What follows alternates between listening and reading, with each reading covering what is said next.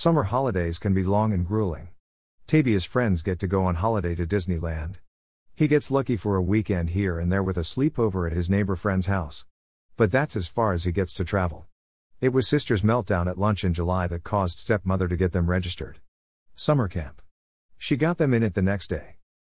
Stepmother and father need to keep buying groceries, meaning Tabias and sister have to go. Tabias had tried to argue that he should stay home to babysit grandfather. The old guy could fall and die during the day if I'm not here, Tabias offered. He'll only fall and die if you keep leaving your toy cars lying about, stepmother retorted, but it still ended Tabias in a karate class for summer. Unisex, forcing Tabias to plead his case, why sister had to do something else. She stinks when she farts, he tried. I won't feed her beans this summer. Stepmother replied. She complains and makes everyone angry, Tabias countered. Then it'll be beneficial for you both. She'll learn not to whine, and you'll learn to help her. Tabias rolled his eyes, if she's in the same class as me, you miss out on an extra day without us there. Stepmother went quiet. Turned into the karate parking lot and sighed, okay, she'll go into swimming lessons. The three of them walked into the building. Sun Hangdu. The masters demanded quiet in the whole building. Stepmother and sister watched as Tabias learned round kicks, elbow strikes, and rising punch.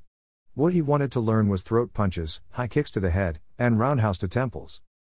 At the end of the class, Tabias took his water bottle to the front recycling bin. PSST, the trash can lid lifted.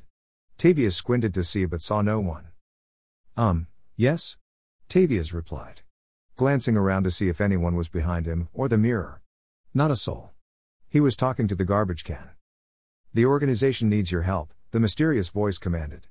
A shuffle on the inside of the two foot tall garbage disposal made Tabias concerned. Oh, yeah, the trash can men need me? Tabias lifted the lid. Ha! Huh. It was sister, her voice muffled.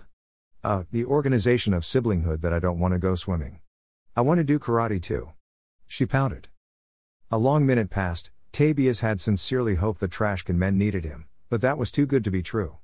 That was a mean joke sister played. She had helped him out before, also, though, he thought. Stepmother filled out the papers to enroll sister happily, but once in the car, she commented, You know, sister is too little for the adult class.